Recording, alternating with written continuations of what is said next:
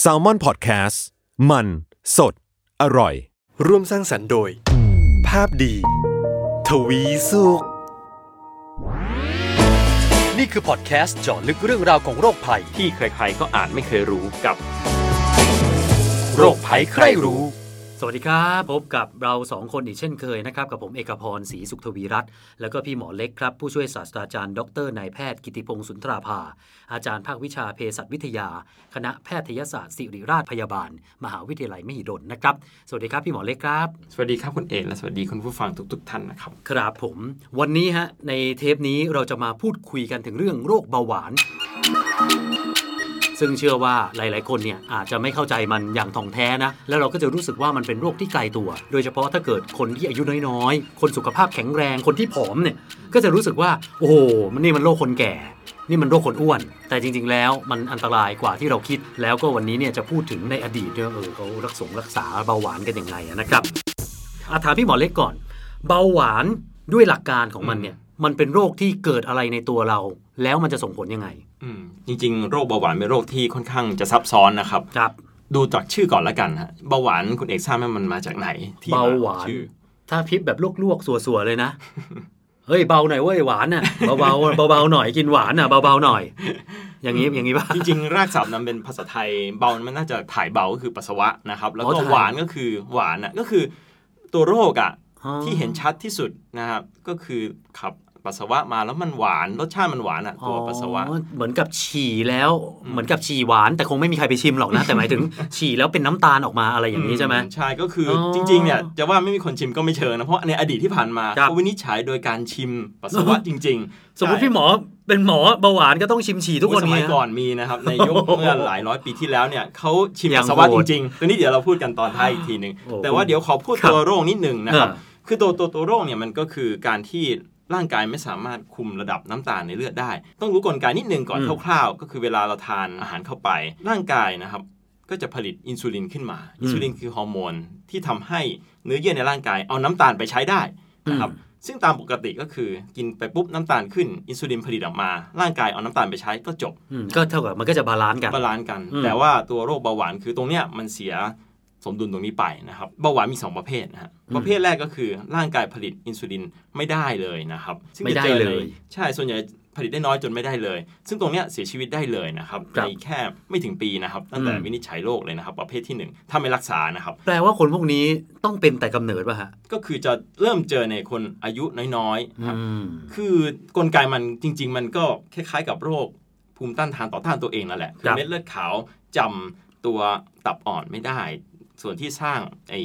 อินซูลินนะครับ ครับ ซึ่งเม็ดเลือดขาวก็จะไปจัดการ ก็ค่อยๆจัดการทีละนิดเซลล์สร้างอินซูลินก็จะตายลงเรื่อยๆเรื่อยๆสุดท้ายก็ไม่มี อ๋อ มันก็เลยไม่มีอินซูลิน อ๋อไม่ใช่ว่าเกิดมาปุ๊บดีดไม่มีแต่แค่ว่าร่างกายผิดปกติ แล้วค่อยๆทำลายมันไป ใช่ เรื่ ส่ อ วน ย ใหญ่จะเจอในคนอายุน้อยๆจะช่วงวัยรุ่นเริ่มเจอนะครับอืมจะ ๆอ๋ เริ่ อ มมี ที่ อาการ ที่เราเห็นตามหนังว่าเด็กเป็นเบาหวานส่วนใหญ่ก็ลักษณะนี้ ถูกต้องครับนี่คือประเภทที่หนึ่งนะครับ ครับ ส่วนประเภทที่สองจะเจอได้มากที่สุดนะครับ แล้วแบบที่สองเนี่ยมันต้องน้ำหนักเยอะหรือสุขภาพไม่ดีขนาดไหนมันถึงจะเป็นเบาหวานขึ้นมา ครับมันมีปัจจัยหลายอย่าง ครั แต่ บ ว่าเอาแน่ๆนะครับ เอาตรงนี้ก่อนก็คือกลไกที่ทราบกันนะครับของการเกิดเบาหวานประเภทที่สองเนี่ยก็คือร่างกายเนี่ยอินซูลินจะต้องไปจับกับตัวเนื้อเยื่อก็คือเซลล์นะครับ อืม มันถึงเอาน้ำตาลไปใช้ได้ ครับ แต่ประเด็นอยู่ที่ว่าพออินซูลินไปจับปุ๊บมันไม่ทำงานอะนะครับ อืม คือเซลล์มันไม่ตอบสนองต่ออินซูลินนะครับก็คือสร้างไป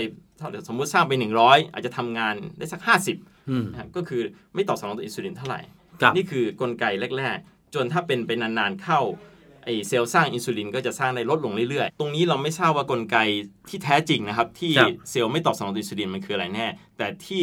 มีหลักฐานทางงานวิจัยต่างๆ พบ อืม ว่าตัวการสำคัญตัวหนึ่งก็คือไขมันนะครับ ครับ อืม อ๋อ เลยพบว่าคนที่ท้วมอ้วนๆอาจจะพบกลไกตรงนี้นะครับ ก็คือทำให้อินซูลินทำงานได้แย่ลงนั่นเองนะครับ อืมก็เลยเป็นที่มาของ ครับ การที่อาจจะเลิกผลิตอินซูลินไปเลยหรือผลิตน้อย อืมก็คือแรก ๆ อาจจะตอบสนอง ครั อิ บ นซูลินน้อยแต่ว่าอินซูลินก็ต้องถูกสร้างเยอะๆ เซลล์สร้างอินซูลินทำงานหนักฉะนั้นมันก็เหนื่อยเอาง่าย ครับ ๆ ก็เลยอาจจะสร้างในลดลงเรื่อย อืม ๆนะครับท้ายที่สุดก็จะคล้ายๆเบาหวานประเภทที่หนึ่งในที่สุดนะครับ ครับ อืม แล้ววิธีการรักษาเนี่ยคือเราจะเห็นตามหนังนะว่าอ่าอะไรนะฉีดอินซูลิน อืม เข้าร่างกายเนี่ย ครับ อันนั้นมันสำหรับผมนะ ไม่เห็นเหมือนเป็นการรักษาเลย เหมือนเป็นการประคองให้มันอยู่รอดไปได้วัน ครับ แล้วจริง ๆ แล้วเนี่ยนะมันมันมีวิธีรักษาจริง ๆ หรือเปล่าฮะ อืม หรือแล้วก็ไออินซูลินเนี่ยมันมีหลักการทำงานยังไงที่มันฉีดเข้าไปเนี่ย ครับ เดี๋ยวผมขอพูดถึงเบาหวานประเภทที่หนึ่งก่อน อ่ะ ละกัน ประเภทที่หนึ่งก็คือ ครับ ร่างกายสร้างอินซูลินไม่ได้ แน่นอนก็ต้องเติมเข้าไป ก็ต้องฉีดเท่านั้นนะครับ ต้อง อืม ฉีดอินซูลินเท่านั้นเพราะร่างกายขาดนะครับดังนั้นการรักษาหลักของเบาหวานประเภทที่หนึ่งคือการฉีดอินซูลิน ส่วนเบาหวานประเภทที่สองที่เจอกันมาก ครับ ครับ ไอขอนิดหนึ่ง อืม แบบที่หนึ่งเนี่ยก็แปลว่ามีแค่นี้เหรอฮะ ๆ คือ สำหรับผมมันคือประคองถูกไหมผมใช้คำนี้ถูกไหม ถูกต้องครับก็ อ่า คือประคองแต่ว่าการฉีดอินซูลินก็คือการเหมือนกับเติมสิ่งที่เราขาดเข้าไป อืม ก็เขาก็มีชีวิตได้แบบปกติ แต่เพียงแต่เขาต้องฉีดอินซูลินเท่านั้นเอง อ๋อแค่ว่าก็อยู่อยู่ไม่ได้ถ้าขาดอินซูลินต้อง ยู่ ฉีด ไม่ได้ต้องฉีดครับ อ่า ไม่รักษานี่เสียชีวิตได้เลยครับ อ่าแบบที่สองขออภัยฮะ อืม ขอต่อเลยแบบที่ส แบ อง บที่สองเนี่ยก็มันจะต้องดูความหนักเบาของโรคด้วย ถ้าเป็ คน รับ ระยะแรก ๆ น้ำตาลอาจจะสูงนิดหน่อย อาจจะไม่ต้องทานยาหรืออะไรเลย ก็คือให้ปรับเปลี่ยนชีวิตประจำวันออกกำลังกายนะครับ ลดแป้งลดน้ำตาลนะครับลดของหวานนะครับ อืม ตรงเนี้ยก็จะทำให้น้ำตาลลดลงได้ จนอาจจะปกติได้เลยโดยที่ไม่ต้องกินยา อ๋อก็คือถ้ากำจัดไม่ค่อยดี อืม ก็เติมมันให้น้อยหน่อย อืมก็ ถูก คุม ไหม อาหารหน่อยนะฮะ อ่า อย่าอย่าทานหวานเยอะไปนะครับ แล้วก็ออกกำลังกายเผาผลาญลงไปนะครับ ครับ อืม แล้วณปัจจุบันนี้มันมีวิธีการรักษาแบบ ป้าบทีเดียวหายขาดเลยไหมฮะ คือ แบบไม่ต้องไม่ต้องไม่ต้องปรับเปลี่ยนโดยการฉีดอินซูลิน อืม หรือว่าอะไรอย่างเงี้ คือย การรักษาเนี่ยอ่าถ้าตามขั้นตอนเนี่ยก็คือหนึ่งถ้าเกิดปรับเปลี่ยนชีวิตประจำวันแล้ว น้ำตาลยังสูงอยู่ ก็จะลำดับถัดไปคือการกินยานะครับ อืม ให้ยากินนะครับ อืม ซึ่งจะมียาหลายแบบผมคงไม่พูดถึงในกลไกแล้วกันนะครับ แต่ตรงเนี้ยให้กินยาก็เป็นอีกสเต็ปหนึ่งถ้าเกิดกินยาแล้วยังไม่ดีสเต็ปถัดไปก็คือการฉีดอินซูลิน อ๋อกินยาที่เขาบอกว่ายาลดน้ำตาลในเลือดนี่ ใช่ นี่คือลักษณะนี้นะ ใช่ถูกต้องครับ อ๋ออื มซึ่งมันมียาหลายตัวนะครับที่ช่วยในเรื่องเบาหวานนะครับ ครับ ซึ่งตัวเนี้ยเป็นสเต็ปที่สองถัดจากปรับเปลี่ยนชีวิตประจำวันนะครับ ครับ ถ้ายาไม่ได้ผลปุ๊บอาจจะต้องเติมอินซูลินเข้าไป นั่นแหละคืออ ม ต้องฉีดอินซูลินคือคนที่เป็นหนักแล้วนั่นแหละ ครับ อืม อ่ะแล้วตอนนี้เนี่ยคนก็อาจจะงงว่าเอาวแล้วเป็นเบาหวานแล้วมันจะ อืม ไม่ดียังไง มันจะเลวร้ายยังไง อืม คือมันเคยมีคำหนึงบอกว่าอะไรนะ เป็นเบาหวานแล้วจะเป็นแผลแล้วเท้าเน่า อืมอื ใช่ไหมเออเหมือนเคยได้ยิน ครับ นะฮะ ม คือสรุปสุดท้ายเนี่ยถ้าเป็นเบาหวานหนักๆเนี่ยมันด้วยระบบร่างกายมันจะจัดการยังไงฮะ มตรงนี้น่าสนใจครับคือเบาหวานจริงๆ ถ้าบอกให้ชัดแบบคำเดียวเลยเป็นโรคประเภทไหนนะครับ จริงๆเบาหวานเนี่ยที่จะเจอได้แน่นอนก็คือเส้นเลือดในร่างกายนั้นเสียนะครับ เป็นโรคที่ทำลายเส้นเลือดนะครับที่เจอได้ชัดนะครับ เอ่อเพราะฉะนั้นเส้นเลือดมันไปทุกที่ใช่ไหมครับ ครับ ฉะนั้นจะเห็นว่าเส้นเลือดไปที่ตาไปที่ไตไปที่สมองนะครับเพราะฉะนั้นจะเห็นว่าคนที่เป็นเบาหวานควบคุมไม่ได้ ก็จะเป็นโรคไตนะฮะอาจจะเส้นเลือดสมองมีปัญหานะครับจะเป็นโรคหัวใจนั่นแหะเป็นเพราะเส้นเลือดที่ไปเลี้ยงเอาไว้ต่างๆ มันเสีย อ๋อ นะครับ แล้วก็ ครับ นอกจากเส้นเลือดเสียแล้วเนี่ยเส้นเลือดอย่าลืมว่าไปเลี้ยงเส้นประสาทด้วยนะครับ งั้นการทำการทำงานเส้นประสาทก็อาจจะมีปัญหาได้ ครับ อาจจะพบอาการชาไม่รู้สึกปลายมือปลายเท้านั้นที่เมื่อกี้คุณเอกบอกว่าตัดเท้าเป็นเพราะอะไรใช่ไหมก็คือคนไข้ที่เป็นหนักๆเหยียบโดนตะปูโดนอะไรก็ไม่รู้ไม่รู้สึก อ๋อ เป็นแผลไม่รู้เรื่อง เพราะใครจะไปดูเท้าทุกวันจริงไหมครับ ครับ เออ เพราะว่าเลือดไม่ไปเลี้ยงเส้นประสาท อืม ก็เลยไม่มีความรู้สึก ก็เลยเกิดแผล ครับ ก็เลยทำให้ตัวเองไม่รู้สึกไม่ดูแล มันก็เลยเน่ามันก็เลยต้องตัด ครับ ไม่ใช่เพราะว่าเบาหวานทำให้เท้าเน่า ไม่ใช่ อย่างนั้น ครับไม่ใช่มันจะเป็นกลไกจริงๆอาจจะมีกลไกซับซ้อนกว่านั้น มันไม่ใช่แค่เลือดไม่เป็นเส้นประสา อ่าครั ท บ นะครับ แต่ว่าโอเคเส้นประสาทเนี่ยมีปัญหาเพราะว่าการทำงานตรงเนี้ยนะครับเส้นเลือดไปเลี้ยงไม่ไม่ไม่ค่อยดีนั่นเองนะครับ สุดท้ายเส้นเลือด ไอ้เส้นประสาททำงานไม่ค่อยได้นะครับเลยชา แล้วพอเหยียบไม่รู้สึกใช่ไหมครับ โอเค ถ้าเราทำแผลก็โอเค แผลดีขึ้นใช่ไหมแต่พอไม่ทำปุ๊บอะไรเกิดขึ้น ติดเชื้อ อืม อติดเชื้อสุดท้าย โอเคมันจะมีอีกกลไกหนึ่งที่ช่วย คือเม็ดเลือดขาวจะไปจัดการเชื้อโรค อืม นะครับ ครับ ถ้าคนทั่วไปสุขภาพดีๆ บางทีแผลจะหายโดยที่ไม่ต้อง ไม่ต้อง ทำ ทำอะไร แผลมาก เลย ก็ได้นะคครัรับ บ ถ้าคนที่สุขภาพดีนะครับ ถ้าอาจจะแผลไม่ลึกมากอะไรแบบนี้นะครับ เพียงแต่ว่านะครับคนเป็นเบาหวานจะมีอีกอันหนึ่งที่จะแย่ลง ก็คือภูมิคุ้มกันเขาจะต่ำด้วย อืม การทำงานเม็ดเลือดขาวแย่ลงเลย ถ้าน้ำตาลสูงนะครับ โอ้ก็แปลว่าครบเซต ใช่ครับ ไม่รู้สึกตัวอีก แล้วระบบป้องกันก็ต่ำอีก ใช่ครับ อ๋อ อืมสุดท้ายเลยทำให้แผลเน่า สุดท้ายก็ต้องตัดเท้าเป็นเพราะเหตุผลเหล่านี้แหละครับ อ๋อที่บอกว่าถึงตายเนี่ยก็อาจจะเกี่ยวกับว่าภูมิคุ้มกันตกด้วย ถูกต้อง ที่แล้วที่ ครับ พี่หมอเล็กบอกไตใช่ไหมทำงาน ใช่ก็คือภูมิคุ้มกันตกเม็ดเลือดขาวทำงานแย่ลงนะครับ ติดเชื้อง่ายขึ้น ครับ อมันมีติดเชื้ออย่างอื่นด้วยเยอะแยะไปหมดเลยนะ อืม สรุปเป็นเบาหวานที่ควบคุมไม่ได้นะครับ ครับ อืม โอเค น่าจะพอเข้าใจนะ ครับ เรื่องเบาหวานคร่าวๆ เรามาคุยเรื่องประวัติศาสตร์โรคเบาหวานดีกว่า อืม แล้วเราไปค้นพบได้ไงฮะว่า เบาหวานเนี่ยมันเป็นโรคแล้วก็เหมือนกับเออมันมันมีการพิสูจน์ทราบยังไงครับเพราะมันเป็นสิ่งที่อยู่ในร่างกาย อืม บังเอิญหรือเปล่า บังเอิญไปชิมเลือด ไม่รู้ผมตั้งข้อสังเกตขึ้นมา อืม ฮะ คือต้องถ้าพูดถึงในอดีตแบบไกลๆเลยสมัย ครับ หิน คนเป็นเบาหวานน่ะน้อยมากมีอาจจะพบได้คือเบาหวานประเภทที่หนึ่งคือเป็นแต่อาจจะเด็ก ๆ นั่นแหะอาจจะพบได้เพราะว่ามีส่วนของพันธุกรรมด้วยนะครับ แต่ว่าเบาหวานประเภทที่2เนี่ยจะไม่ค่อยพบในอดีตการเท่าไหร่นะครับ เหตุผลเป็นเพราะว่าในยุคหินยุคนู้นเลยอะคนเราขยับตัวต้องไปล่าสัตว์ต้องไป อืม ออกแรง เรากินอะไรไม่ได้เหมือนปัจจุบันนะอย่าลืมนะคนในยุคอดีตการอ่ะกูก็จะหาอะไรกินทีนึงอ่ะไม่ใช่ง่าย ต้องล่าเองไง ต้องล่าเองเพราะฉะนั้น เออ โอกาสที่จะได้น้ำตาลเยอะๆโอ้จะน้อยมากนะเพราะฉะนั้นโอกาสเป็นเบาหวานประเภทที่สองอะจะต่ำลงนะค ครั รับ บในคนอดีตการ เออ แต่ว่าพอเทคโนโลยีดีขึ้นเรื่อยๆนะครับอาจจะยุคเมื่อร้อยสองร้อยปีที่แล้วก็จะเริ่มพบมากขึ้น ขอพูดถึงเบาหวานประเภทที่สองแล้วกันนะครับ เออก็คือคนจะเริ่มหาอะไรกินได้ง่ายขึ้น จะพบในคนแบบไอ้พวกไฮโซในอดีตจะเจอได้บ้างจะกินมาก แล้วก็ไม่ค่ ท่าน ยได้ หล่อ ทำง ท่านเขาอะไรอย่างเงี้ย นะเออที่อยู่สุขสบายอะนะฮะ แล้วถามว่าทราบได้ยังไง ครับ ก็คือปัสสาวะบ่อยอาการเราต้องพูดถึงอาการที่พบนะอาการที่พบนะฮะอาจจะไม่เหมือนโรคความดันโลหิตสูงที่เราเคยพูดกันไปนะครับความดันโลหิตสูงจะไม่ค่อยมีอาการให้เห็น ครับ แต่เบาหวานเนี่ยปัสสาวะบ่อยนะครับ ปัสสาวะบ่อยเพราะเรากำจัดน้ำตาลไม่ได้ป่ะฮะ เราก็เลยอยากจะกำ คืน้ำ จั ตา ด ลสูงเอาง่ายๆมัน อ่า น้ำตาลสูงน้ำก็ถูกขับมาเยอะ อ๋อ ตามน้ำตาลนั่นแหละนะค ครั รั บบ แล้วก็สองคือกินเยอะได้กินเยอะแล้วก็ไม่ค่อยอ้วนเท่าไหร่ด้วย อืม จริง ๆ ไม่ใช่เรื่องดีนะครับอ่า เฮ้ยแต่ผมมันรู้สึกว่าเบาหวานมันมากับคนอ้วน อืมคือมันคือความอ้วนเนี่ยก่อให้เกิดเป็นตัวกระตุ้นให้เป็นโรคเบาหวานก่อน อ๋อ เออแต่ถ้าเบาหวานเป็นมากๆก็ร่างกายจะผอมลงนะครับ อ๋อกลายเป็นว่าอ้วนจะทำให้เกิดเบาหวาน ม แต่พอเป็นเบาหวานหนักๆร่างกายจะผอมลง ใช่อย่าลืมว่า อ๋อ พอ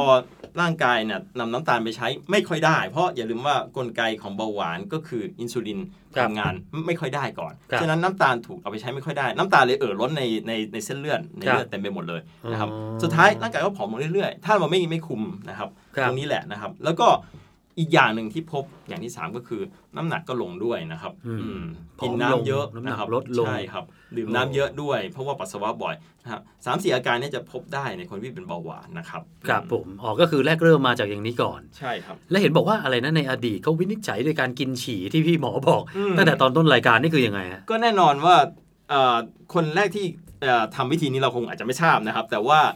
ถ้าลองคิดดูดีๆเนี่ยคนไข้อย่างที่บอกอาการก็คือที่ชัดปัสสาวะบ่อยใช่ไหมครับที่ชัดมากฉะนั้นวินิจฉัยง่ายๆเขาต้องดูปัสสาวะดิเอ่อดูยังไงก็ เฮ้ยทำต้อง ไม ป ฉี่บ่อยไหนเอาฉี่มาตรวจ เออ สิ ดท้ยองอาจจะมีใครสักคนไปชิมเข้า สุดท้ายก็เลยพบว่าเนี่ยปัสสาวะหวานกว่าคนทั่วไปนะที่สำคัญจะเห็นชัดอาจจะไม่ต้องชิมก็ได้ เห็นด้วยตาเปล่าคือมดขึ้น อืม โอ้มันหวานถึงขั้นมดขึ้นเลยอะ ถู ฮะ กต้องครับ โอ้โหแสดงว่ามันเหมือนกับน้ำเชื่อมลักษณะแบบนั้นเลยเนาะ ใช่ เพราะฉะนั้นจะสังเกตว่าโรคเบาหวานน่ะไม่ใช่แค่ภาษาไทยนะครับ ที่ ค บ รั อบ กปัสสาวะหวาน ทั่วโลกเลยนะครับ อย่างเช่น ภาษาอังกฤษเองน่ะ diabetes mellitus เนี่ยนะครับแปลตรงๆนะครับ จริงๆ เป็นภาษาละตินโบราณแหละนะครับ แปลว่าเอ่อเราถ่ายหวานออกไปนะครับ ก็คือ ขับหวาน ขับหวานนั่นเอง ถ่ายหวานอ่า อย่างภาษาจีนภาษาญี่ปุ่น ก็แปลว่าเนี่ยตรงๆคือเบาหวานปัสสาวะหวานหมดเลยนะครับแทบทั่วโลกเลยตัวโรคมาคือปัสสาวะหวาน อ๋อแต่พอเป็นภาษาไทยมันเบาหวานเนาะมันก็เลยกำกวม ใช่ครับ ก็นึกว่าให้เบาๆความหวานหน่อย ปัสสาวะหวานนั่นแหละ อ๋ออ ม อ๋อพอจะเข้าใจ แล้วอ่ะแล้วเราไปค้นพบวิธีการรักษามันได้ยังไงฮะ อืม เพราะว่าอย่างอย่างที่พี่หมออธิบายตั้งแต่ตอนต้นนะ เราผลิตอินซูลินไม่ได้ ครับ หรือว่าผลิตมาแล้ว ไม่ค่อยมีประสิทธิภาพมากนัก แล้วเราไปค้นพบไออะไรนะ อินซูลินแบบฉีดหรือว่าแบบอะไรทั้งหลายแหล่เนี่ยเอ๊ะมันมันไปมันไปสามารถคิดค้นได้ด้วยเหรอเพราะรู้สึกว่ามันเป็นสารที่อยู่ในร่างกาย อืมโอ้ตรงนี้น่าสนใจมากนะครับ ครับ เอาเบื้องต้นก่อนก็คือในอดีตก่อนจะมีอินซูลินนะครับเอ่อยาตัวแรกก็คืออินซูลินครับต้องบอกก่อนนะครับ อืม ก่อนจะมีอินซูลินเนี่ยโอ้โหในอดีตการทราบไหมคุณเอกว่าเขารักษากันยังไง มีหลายวิธีมากนะครับ อืม เอาผมยกมาให้ดูเป็นบางอันละกันนะครับมาในยุคในยุคร้อยปี 200 ปีก่อนจะมีอินซูลินเนี่ยบางคนใช้วิธีให้ออกแรงเยอะๆออกกำลังเยอะๆ ครับ ควบม้าเยอะๆ อะไรอย่างเงี้ย อ่า ให้ให้เหงื่อออกคือเมื่อกี้บอกปัสสาวะบ่อยใช่ไหม ฮะ ก็คือตรงไปตรงมาเพื่อไม่ให้ปัสสาวะน้อยลงก็เอาน้ำออกทางอื่น โอ้โห ออกกำลังกายเยอะ เป็นวิธีการที่ดิบมาก ฉี่บ่อยใช่ไหมงั้นเหงื่อออกเยอะๆจะได้ไม่ต้องฉี่ ๆ อืม อ้อ แล้วยังมีบางวิธีอย่างเช่น แพทย์บางรายในยุคก่อนนู้นนะครับ ใช่ ใช้วิธีคุมอาหาร ซึ่งดูเหมือนจะดีแต่ เออคุมอาหาร แบบ เนี่ย เอ็กซ์ตรีมไปหน่อย คือเล่นคุมแบบไม่ให้กินสุดท้ายบางคนขาดอาหารตายก็มีนะครับ การคุมมันก็ต้องรู้อะว่าคุมยังไงแต่อดีตอาจจะไม่มีความรู้เท่าปัจจุบันเลยคุมมันซะทุกอย่างสุดท้ายแทบไม่ได้กินอะไรเลยเสียชีวิตไปเออ อ่าแล้วจนสุดท้ายมามาเป็นอินซูลินได้ไง ถ้าเอาการรักษาที่เป็นการรักษาจริง ๆ นะครับ ครับ ก็คือการค้นพบอินซูลินนั่นแหละนะครับ อืม เมื่อร้อยปีที่แล้วนะครับ อืม มีแพทย์นะครับท่านหนึ่งนะฮะที่แคนาดาเนี่ยเป็นคนค้นพบอินซูลินนะครับเอ่อแพทย์ท่านเนี้ยนะครับเขาอาจจะดูงานวิจัยจากคนสมัยก่อนอีกนะครับ ก่อนก่อนเขาจะมีนักวิจัย พบว่าตับอ่อนเกี่ยวข้องกับไอ้โรคเบาหวานนี้ ครับ เคยมีคนทำวิจัยก่อนเขานะครับ ก็พบว่าเอ่อสุนัขที่ถูกตัดตับอ่อนไปเนี่ยน้ำตาลขึ้น อืม ก็เลยคิดว่าน่าจะเกี่ยวข้องกัน อืม แต่ว่าตั้งแต่ตอนค้นพบว่าตับอ่อนเกี่ยวข้องกับน้ำตาลเนี่ยก็ยังไม่มีใครสามารถสกัดสารตัวนี้ได้ ตัวที่ลดน้ำตาลจากจากตับอ่อนนะครับ ครับ ตรงเนี้ยคุณเอกทราบไหมว่าเพราะเพราะอะไรนะครับอืมตรงนี้ถ้าเอาความรู้ปัจจุบันมาพูดกันทำไมยุคแรกก่อนจะนายแพทย์ท่านเนี่ยอ่าที่ค้นพบอินซูลินเนี่ยเอ่อน่าจะพบมาน่าจะ5ปีสิปีก่อนเขาด้วยนะค ครั รับ เรื่องเนี้ยกลไกเนี้ย อืม นะครับ แต่ว่าเอ่อไม่สามารถสกัดเอาตัวที่ว่าอินซูลินนี้ได้ เหตุผลเพราะตับอ่อนเนี่ยเป็นตัวสร้างน้ำย่อยนะครับ ครับ อืมน้ำน้ำย่อยน้ำย่อยย่อยโปรตีน เออ อินซูลินก็คือเป็นสารโปรตีนประเภทหนึ่งแหละ ฉะนั้นถ้าเอามาปนกันก็จะพังหมด อ๋อ อันหนึ่งย่อย อันหนึ่งอันหนึ่ง ใช่ เป็นโปรตีน ฉะถ้า อ่า มาแค่มาบดบดๆย่อยๆ แล้วมาทำมันไม่ง่ายอย่างนั้นนะค ครับ รับ ซึ่งในในแพทย์ท่านเนี่ยมีชื่อว่าเฟเดริกแบนติงนะครับเอ่อท่านเนี่ยสามารถสกัดค้นพบวิธีสกัดเอาอินซูลินอย่างเดียวโดยเอาเนื้อเยื่อไอ้พวกในพวกน้ำย่อยออกไปได้ ทำให้มันไม่ปนกันได้เป็นเพียวอินซูลินมาได้ ซึ่งยากมากนะครับ อ๋ออื ม ก็จะได้ไม่โดนทำลาย ใช่ค เออบรัลักสกัดมาก็ฉีดเข้าร่างกายมนุษย์ไปเลยเนาะ ครับ ผมเห็นพี่หมอเนี่ยส่งรูปมาให้ผมดูนะ บอกว่าเป็นผู้ป่วยกลุ่มแรก ๆ ของโลกที่รักษาด้วยอินซูลิน ครับ อยากให้พี่หมอช่วยอธิบายหน่อยคือเดี๋ยวให้ทีมงานเราขึ้นภาพ ครับ ที่เพจของแซลมอนด้วยกันแล้วกัน อืม ให้พี่หมออธิบายหน่อยครับว่า อืม แต่ละรูปเนี่ยมันหมายความว่าอะไร คือจะเห็นว่าเมื่อกี้ผมบอกแล้วว่าคนไข้โรคเบาหวานสุดท้ายจะร่างกายผอมใช่ไหม อืมอืม อ๋อแต่ว่าคนที่น่าสงสารที่สุดก็คือเบาหวานประเภทที่หนึ่งนะฮะเพราะคนเหล่านี้เนี่ยจะเป็นรุนแรงมาก เพราะว่าร่างกายเอาง่ายๆคือสร้างอินซูลินไม่ เอ ได้ อไม่ผลิตเลย เสียชีวิตได้ ส่วนใหญ่อายุไม่ถึงปีหนึ่งครับตั้งแต่เริ่มวินิจฉัยนะค ครับ รับ คือเสียชีวิตได้เลยงั้นตรงเนี้ยพอได้อินซูลินปุ๊บจะเห็นว่าหลังฉีดอ่ะ เห็นไหมอ้วนท้วมสมบูรณ์เหมือนเด็กปกติเลยนะครับ อืม งั้นคนไข้กลุ่มแรกๆ ที่ได้รับอินซูลินคือคนไข้กลุ่มเบาหวานประเภทที่หนึ่ง โอ้แล้วมันมันใช้เวลานานไหมฮะกว่าจะฟื้นฟู อู้เป็นจะบอกว่าอินซูลินเนี่ยเป็นหนึ่งในการค้นพบที่สำคัญอันดับต้นๆของทางการแพทย์ของมนุษยชาติเลยนะครับ ครับ เพราะว่าจะเห็นว่าก่อนกับหลังฉีดนี่คนละเรื่อง แค่ไม่กี่วันไม่กี่สัปดาห์นี้กลายเป็นคนละคนเลยนะครับ โอ้ คน โห ไข้เปลี่ยนเลยนะครับ อยากให้คุณผู้ฟังลองดูรูปที่เราแนบไปด้วยนะ เพราะว่าฝั่งซ้ายเนี่ย ขออภัยนะ เหมือนแบบเด็กที่อยู่ในทวีปแอฟริกาที่เรามักจะเห็นตามสารคดีนะที่เห็นซี่โครง โอ้โหหน้าตานี่ผายผอมมาก อืม แต่หลังจากฉีดได้ไม่กี่วัน ด้านขวานี่เหมือนกับ เหมือนคนมีอันจะกินอะเหมือนลูกลูกเจ้าสัวที่แบบนั่งนั่งนอนนอนๆชับบี้แก้มยุ้ยเลย อืม โอ้แสดงว่าอินซูลินนี่มันมีผลมากจริง ใช่ครับ ครับ อเปลี่ยนจากคนที่จะเสียชีวิตแน่นอน กลายเป็นคนที่มีชีวิตเหมือนปกติ ๆอืม ทราบไหมคนไข้คนแรกนะครับ ครั ที่ บ ได้รับอินซูลินเนี่ยเขามีชีวิตถัดจากนั้นไปอีกเอ่อคือเขาต้องเสียชีวิตแล้วแหละภายใน 6-7 เดือนตั้งแต่วินิจฉัยโรคนะฮะ ครับ แต่เด็กคนนี้เนี่ยมีชีวิตได้เป็น 10-20 ปีหลังจากนั้น แต่เขาเสียชีวิตด้วยโรคอย่างอื่นแทนนะครับเออแต่เขามีชีวิตได้เหมือนคนปกติเลย อ่า ซึ่งเป็นการค้นพบสำคัญมากคือเป็นการเปลี่ยนโลกเลยนะครับ อืม แต่ว่าอย่าลืมว่าฟังเหมือนง่ายแต่จริงๆ มันยากมากนะครับ เพราะตั้งแต่ตอนสกัดอินซูลินแล้วยังไม่นับโดสขนาดที่ให้กับคนไข้อีก ที่พอเหมาะ ต้องปรับเปลี่ยนหลายอย่างมากจนได้เห็นผลอย่างที่เห็นนั่นแหละครับ โอ้นะ อืม ก็ถือว่านะเป็นอย่างที่พี่หมอบอกแหละว่า เป็นการค้นพบแห่งมวลมนุษยชาติ หนึ่งในการค้นพบทางการ ครับ แพทย์เลยครับ และเห็นบอกว่าในอนาคตเนี่ย ครับ มันจะมีการรักษาอะไรที่มันสะดวกสบายมากยิ่งขึ้นใช่ไหม ครับ อย่างอินซูลิน อันเนี้ยพอจะเข้าใจแล้วสาเหตุที่ต้องฉีด เพราะว่าถ้ากินมันจะเป็นน้ำย่อย ถูกต้องครับ ใช่ไหมมันก็จะผ่านกระเพาะ ครับ ย่อยอินซูลินแตกสลายไปหมดดังนั้นก็เลยต้องฉีดตรงเข้าเส้นเลือด อืมใช่ ในอนาคตมันจะมีอะไรสะดวกกว่านี้ไหมครับ เพราะว่าเท่าที่ฟังเนี่ยโอ้โหบางคนกลัวเข็มฉีดยา และแหมต้องเจาะขาตัวเอง ทุกวันทุกวันอะไรอย่างเนี้ย อืมน่าสนใจว่ามีงานวิจัยฉบับหนึ่ง ครับ เมื่อไม่นานมานี้เลยนะครับ ออกมานะครับ เป็นการให้อินซูลินโดยไม่ต้องฉีดนะครับ คือกินเข้าไปได้ คือ เขา อ้าวแล้วมันไม่โดนย่อยเหรอนี่ผมกลับไปเหมือนกับการคิดค้นอินซูลินอันแรกเลยนะ เออคือถ้ากินอ่ะแน่นอนมันถูกย่อยใช้ไม่ได้เลย แต่ว่าเขาเอาอินซูลินเนี่ยมาใส่ไว้ในแคปซูล อืม แคปซูลแบบที่มันมีเข็มเด้งออกมาได้อัตโนมัตินะฮะคือเข็มที่เล็กมากนะมันคือกินเข้าไปปุ๊บพอลงกระเพาะเข็มถึงเด้งออกมา แล้วจิ้มเข้าไปในเนื้อเยื่อกระเพาะอินซูลินถึงฉีดเข้าไปในเนื้อเยื่อกระเพาะนะครับแต่เข็มเล็กมากจนไม่ได้เป็นแผลให้เห็นนะครับ ครั แต่ บ แน่นอนว่าอินซูลินจะเข้าไปได้ แล้วทำงานได้ปกตินี่คืองานวิจัยที่เพิ่งออกมาไม่นาน อ๋อเหมือนกับกินแคปแคปซูลนี้เข้าไปเนี่ย มันจะไปเกาะผนังคุณ แล้วก็ฉีดอินซูลินเข้าไปในผนังกระเพาะ ครับ โดยที่คุณไม่ต้องฉีดเองเหมือนกับมันมันกินแล้วมันก็ไปฉีดอัตโนมัติใน ใช่ครับ ในท้องของเรา เออจะมีกลไกซับซ้อนมากในแคปซูลเนี่ยคือเข้าไปปุ๊บน้ำย่อยจะ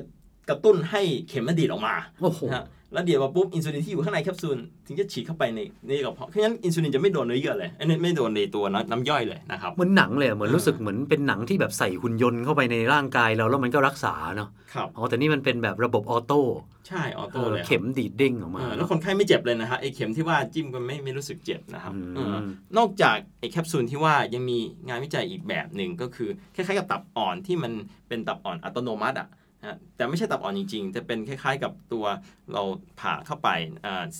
ใส่เป็นกับอุปกรณ์ที่ฉีดอินซูลินอัตโนมัติอ่ะนะ ไว้ตรงคนไข้หน้าหน้าท้องไม่ได้ไม่ได้ใส่เข้าไปในร่างกายคนไข้หรอกก็คือเขาจะมีตัววัด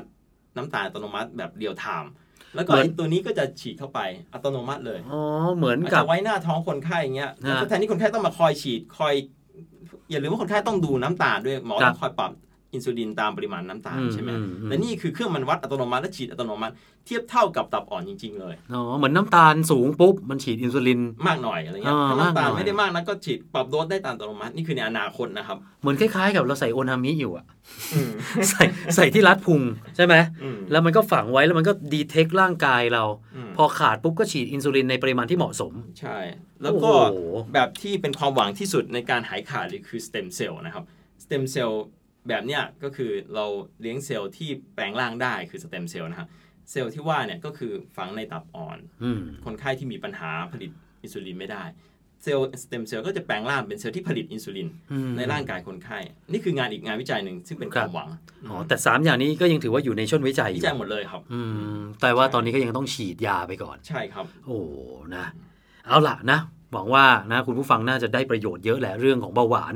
แล้วก็เห็นทั้งการรักษาในอดีต อืม แล้วมองการรักษาที่ในอนาคตที่กำลังวิจัยอยู่เนี่ยโอ้โหนี่ต่างกันฟ้ากับเหว ครับ เราไม่ต้องไปกินฉี่ใครอีกแล้ว เอาล่ะวันนี้ขอบคุณคุณผู้ฟังขอบคุณพี่หมอเล็กด้วยนะครับ ครับ แล้วถ้าคุณผู้ฟังนะฮะมีเรื่องโรคไหน หรือว่าเรื่องเกี่ยวกับทางการแพทย์ เรื่องไหนที่สนใจ หรือว่าอยากจะแนะนำเราก็ได้นะว่าเฮ้ยมันมีเทคโนโลยีแบบนี้มันมีการรักษาแบบนี้บนโลกนี้ด้วยเนี่ยสามารถส่งกันมาได้นะครับสองช่องทาง ก็คือเพจของ Salmon Podcast แล้วก็เพจของภาพดีทวีสุขนะครับ ส่ง Inbox มาได้เลย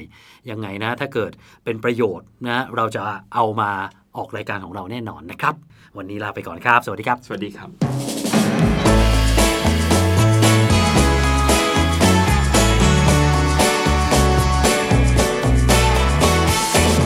โรคภัยใคร โร รู้ คภัยใครรู้